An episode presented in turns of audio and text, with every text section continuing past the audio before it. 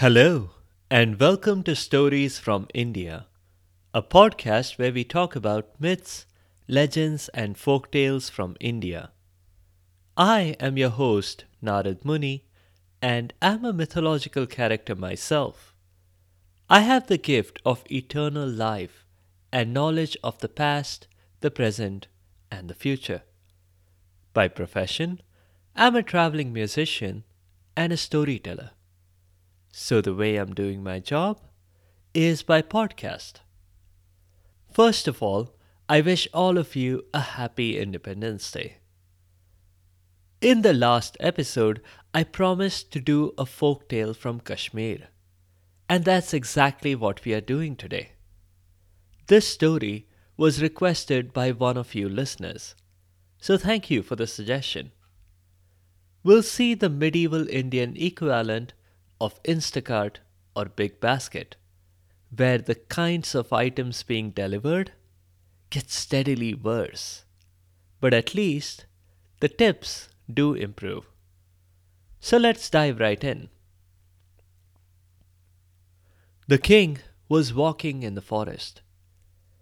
You might be wondering was it a dark forest with dangerous warnings and creepy crawlies on the forest floor? Like so many we've seen before on the show. You bet it was. And right away, he ran into the most dangerous creature in that forest. But he wasn't scared. He looked at the woman standing before him. She was the most beautiful woman he had seen in his whole life. She was perceptive too. Straight away, she could see that he was miserable.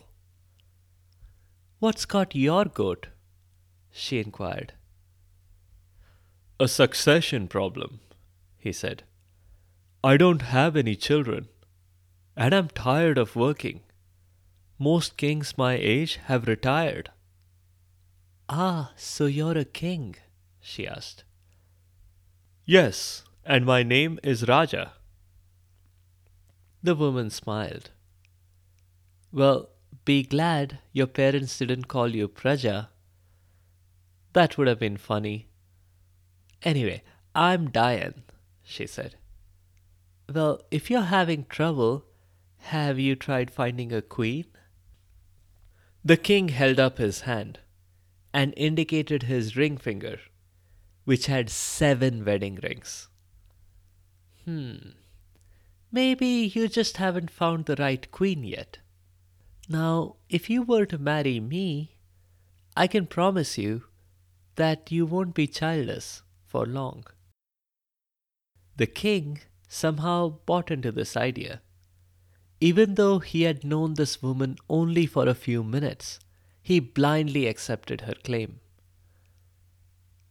Well, I guess there is space on my finger for one more wedding ring, he told her. So the wedding happened. Raja's seven queens looked on and handled it quite well. Their privileges were going to be scaled down just a tiny bit. Instead of sharing everything between the seven of them, they would now be sharing everything between the eight of them. Or so they thought. But Diane was not an ordinary human queen like them. She had special needs, and that included a craving for animal flesh. Every night, after the kingdom had gone to sleep, Diane would sneak out and find an animal to feast on. She started with sheep and progressed to horses and elephants. She would kill the animal brutally eat some of its flesh, and sneak back into bed before anyone noticed. The remains of those animals shocked the stable hands every morning, but no one had the courage to report it up their management chain. Things came to a bad end one day when the king wanted to go partying. He had just had great news. Each of his first seven wives was expecting a baby. He was certain that this was all because Dian had done something. He couldn't explain how that had happened, but he didn't care. He just figured that centuries in the future, people would work out the science behind this. For now, he just wanted to celebrate. And like most other kings on the show, the way he wanted to celebrate was by going hunting. He called for his horse and was surprised when they called him an Uber instead. Well, Raja was not going to get into a cab to go hunting. He wanted a horse right now. My kingdom for a horse, he said. Nay, your highness, we are fresh out of horses, a stable hand said, sheepishly. He explained everything they had been seeing for the last few days. That only annoyed the king. Raja was frustrated, but he got a little bit of revenge on the stable hands by firing all of them. We don't have any animals. Why should I pay you? he told them. But the problem persisted. Animals all over his kingdom continued to be silently killed every night.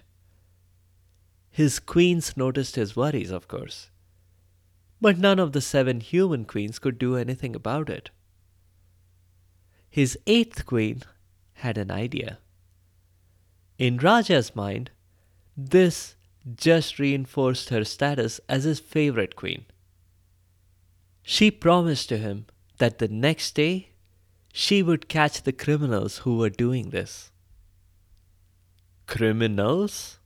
In plural? asked Raja. But the stable hands reported only one set of bite marks. There are seven of them, said Dian. I'll bring you evidence by tomorrow morning. That night, Dian snuck out as usual. She had had to travel farther and farther from the palace every night. But she didn't mind. She could fly. She found a sheep, promptly killed it, and ate her fill. She kept aside a large quantity of the sheep's remains, though. Returning to the palace, she quietly spread the remains all over the bedrooms of her seven fellow queens. And as an extra measure, she smeared the queens' mouths with blood from the sheep. Early the next morning, she woke up Raja and broke the news. You wouldn't have believed me if I told you. But you married a demoness you married seven evil demonesses. Just go check their bedrooms if you want proof. Raja could not believe his ears, but he did believe his eyes. The king did not bother to think too much about the suspicious timing of the animal deaths, the lack of a trail of blood anywhere, the lack of canine teeth on his queens, or the absence of any complaints from the palace washerwoman or the palace cleaning lady about blood on the queen's sheets. He concluded that Dian was absolutely right and that his queens must be irreversibly punished for their crimes. If later circumstances proved her wrong, well, there was no chance of that, so why think about it? He didn't even think it was worth having his forensic department get their dental impressions and compare them to the bite marks. Raja had a gruesome punishment lined up for them. He had them blinded and dropped at the bottom of a deep well. Forgetting about them completely, he went back to his life. With his queens, he had also lost the children they were expecting. But that was fine with him. He didn't want demon children, he was certain of that. Meanwhile, the seven blind queens at the bottom of the well somehow managed to survive. They lived on whatever mushrooms they could find at the bottom of the well. And they managed to give birth as well. Unfortunately, none of the babies survived. Except one. They named the baby girl Rajkumari. Several years passed. Rajkumari grew up in the well. That's where she took her first steps. That's where she said her first word. And that's where she completed her education. It was the only environment she knew. And yet, her mom and her aunts frequently reminded her that there was a whole world out there. Fat chance, thought Rajkumari. But she was going to be proved wrong. Typically, when parents track their child's height, they might mark off spots on the wall. Not so here in the well. Instead, every day the queens stood on each other's shoulders and lifted Rajkumari. And every day she was not tall enough to reach the top of the well. Finally, though, one day when Rajkumari was fully grown, she could just about reach the top of the well. She hoisted herself up and out of the only home she had known. For someone who spent their entire life in a dark well with no sunlight, Rajkumari adjusted remarkably well to the bright sunlight outside. She coolly put on her aviators and called out to the only family she knew. I'll soon be back with food. As it happened, this well was in the garden of the royal cook.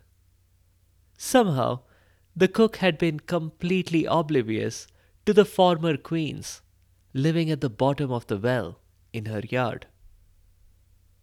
When Rajkumari wandered over and made polite conversation, the cook assumed that she was just a traveler.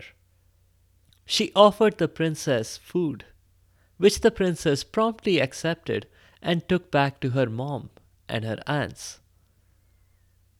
The queens had finally had something to eat besides mushrooms, and they were grateful for it. It would have been nice if Rajkumari also thought of dropping them a rope, but she didn't. And weirdly, none of the queens suggested that either. Over time, Rajkumari showed up at the cook's door more and more often. And soon, the cook began using her as an apprentice in the kitchen. Rajkumari was the easiest help to have around. She did all the work and didn't need a pay. She helped get rid of all the leftovers too. The cook didn't know what Rajkumari did with the food, but she didn't care. One day, the cook had to be away for a day, and she couldn't really do the cooking. It's weird that the palace had a single point of failure for such an important task as preparing food for the king. But when that happened, the responsibility of cooking fell to Rajkumari. And Rajkumari stepped up. The king was so impressed, he sent for the cook the next day and thanked her for an amazing meal. The cook confessed that it wasn't her, it was her apprentice.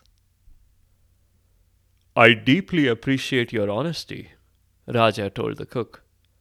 And I also appreciate all the service you and your family have performed for me and all my forefathers. But now that I know Rajkumari can cook so well, I won't be needing you anymore. You're fired. Rajkumari, in her position as royal cook, now also drew a salary, she also became the official owner of the yard and the well where her family was trapped. Somehow, she still did not invest in a rope or a ladder or anything else to pull them out. She did send them all kinds of rich food, though. One day, Diane noticed the new cook. She was curious and struck up a casual conversation with the girl.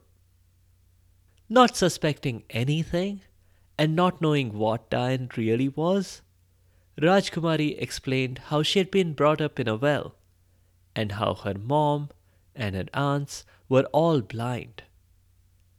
Diane was angry and scared. This girl here could take up the throne if her story came out. She resolved to take some immediate action. She pretended to be ill one day and bribed the physician to prescribe the milk of a tigress. The king despaired.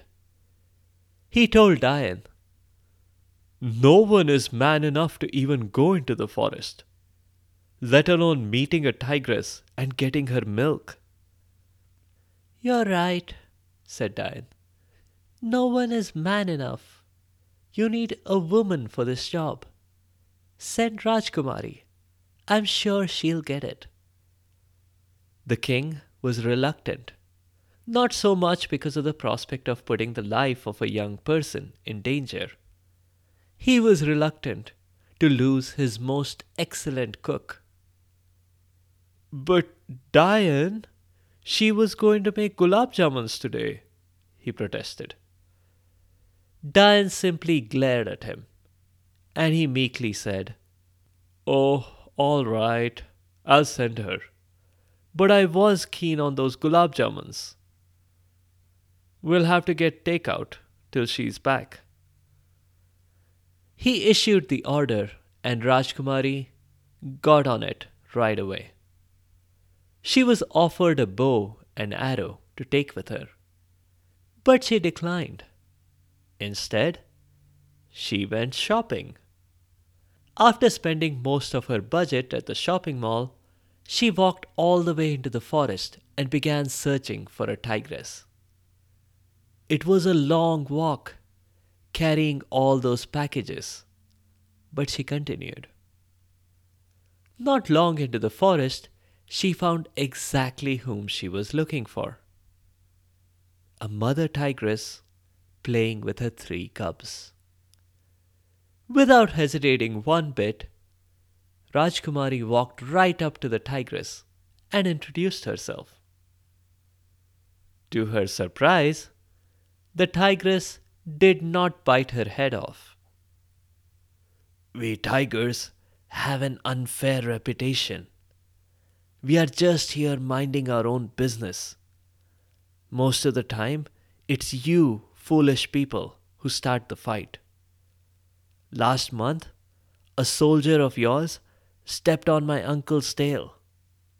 Naturally, my uncle attacked him. You can hardly blame him for that. But your newspapers were full of how evil tigers are. I understand, ma'am, said Rajkumari. These things happen all the time. But let me assure you, I come in peace. I even have some toys for your children. She passed around gift wrapped boxes that the cubs pounced on. Rajkumari had brought them balls of yarn. This is great, and thank you, said the tigress. But what do you want from me? Surely you must want something. Those balls of yarn look pretty expensive to me. I just need some of your milk, asked Rajkumari. That is, if you're willing to share it. Of course, of course, said the tigress genially. But don't you know that your queen is tricking you? She intended for you to be killed by sending you to me. Besides, she's a demoness. The tiger milk won't help her. Watch. And with that, the tigress poured a single drop of milk on a boulder. It immediately crumbled into a thousand pieces. My milk is incredibly powerful, but on a demoness, it has no effect. You'll see when she drinks it. Rajkumari was reluctant to believe a word against the queen. Dian had been totally nice to her. But she didn't contradict the tigress. She returned to the palace. Dian was shocked that Rajkumari had returned. She drank the milk and pretended to be cured. No one doubted that the milk was indeed from a tigress and not a grocery store buy.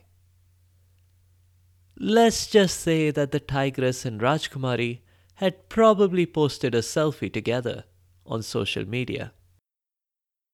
Dian was looking for another excuse to get Rajkumari out of the way.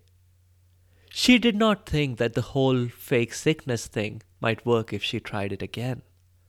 So instead, she asked for simply a message to be delivered to her grandfather. Now, her grandfather was a demon too, as you might expect, a super powerful one. She knew he was vicious and would kill any human on sight. Rajkumari did not sense a trap, despite the tigress's warning. She walked right up to the address that Dian had given her and rang the doorbell. It was opened by a hideous monster who immediately tried to grab her. The quick thinking Rajkumari blurted out, Grandpa, don't hurt me. That made the demon pause. Did you call me grandfather? I cannot be your grandfather. You're right. You're my great grandfather. I'm Dian's daughter, lied Rajkumari. Okay, I'm glad you're here then. My back is itchy. Can you please scratch it? Rajkumari did not cringe. She immediately realized that this was a trap. Someone with demon blood would be expected not to be soft or gentle. She took out her knife and scratched Grandpa Demon's rough back. Grandpa, who didn't realize she was using a knife, was quite convinced that this really was his great granddaughter. The next day, Rajkumari returned to the palace, yet again surprising Dian. And despite meeting Dian's very demon like grandpa, Rajkumari continued to give her the benefit of doubt. For a while. When Dian gave her her third task, however, Rajkumari decided that she must not be too careless. She had had a close shave with Grandpa Demon.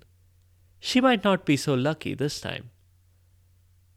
Her task was to deliver a letter to Dian's grandma. Rajkumari looked at the envelope and then realized that it wasn't even sealed. Was Dian really stupid enough to think that Rajkumari didn't know how to read? She quickly took out the letter and was shocked by its contents.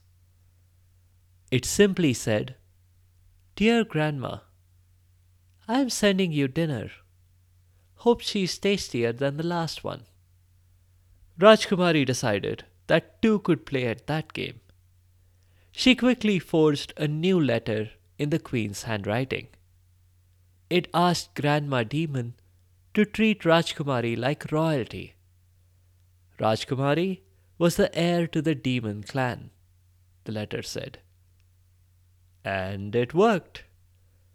The princess was given the most royal treatment by Grandma Demon.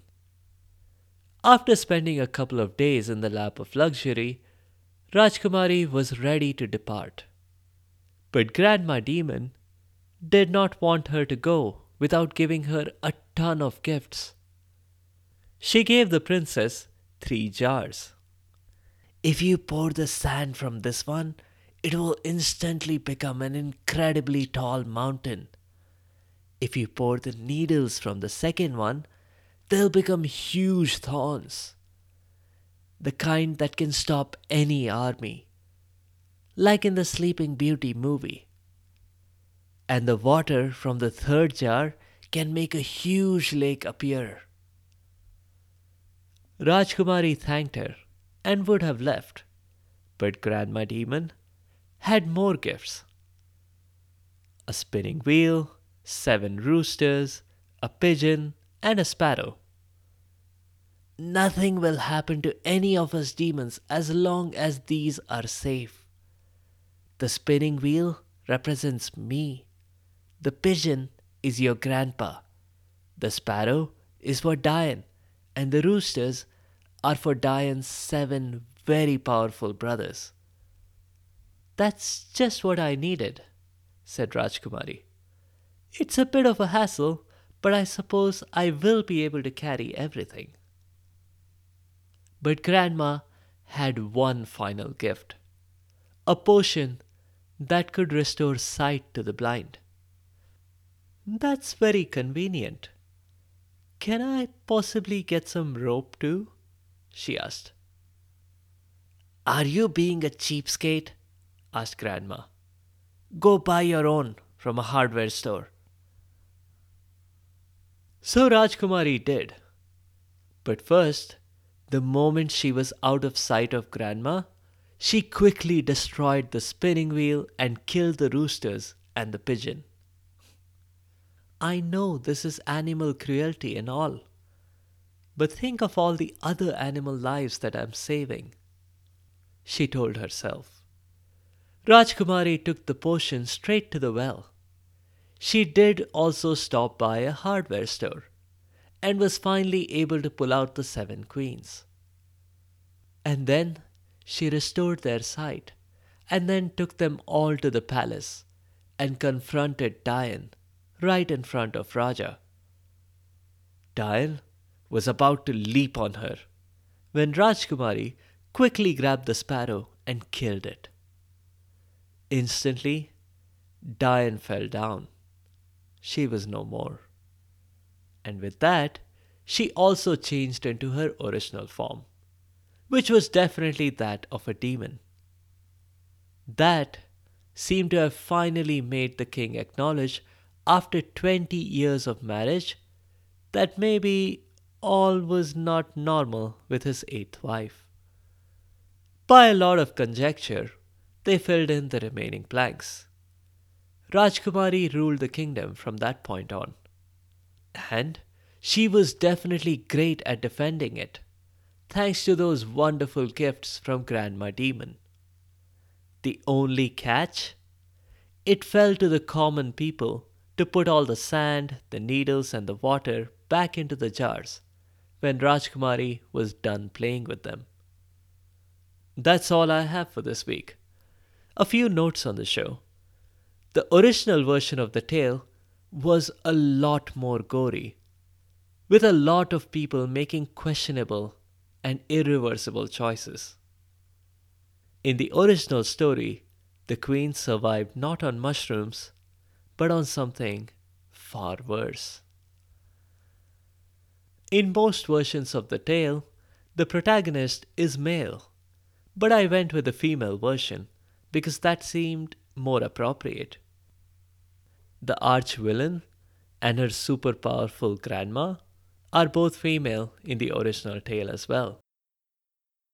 It's not explained in the story how the queen survived for so long in the well, or even how Diane survived for so long without killing more animals, all the while Rajkumari was growing up.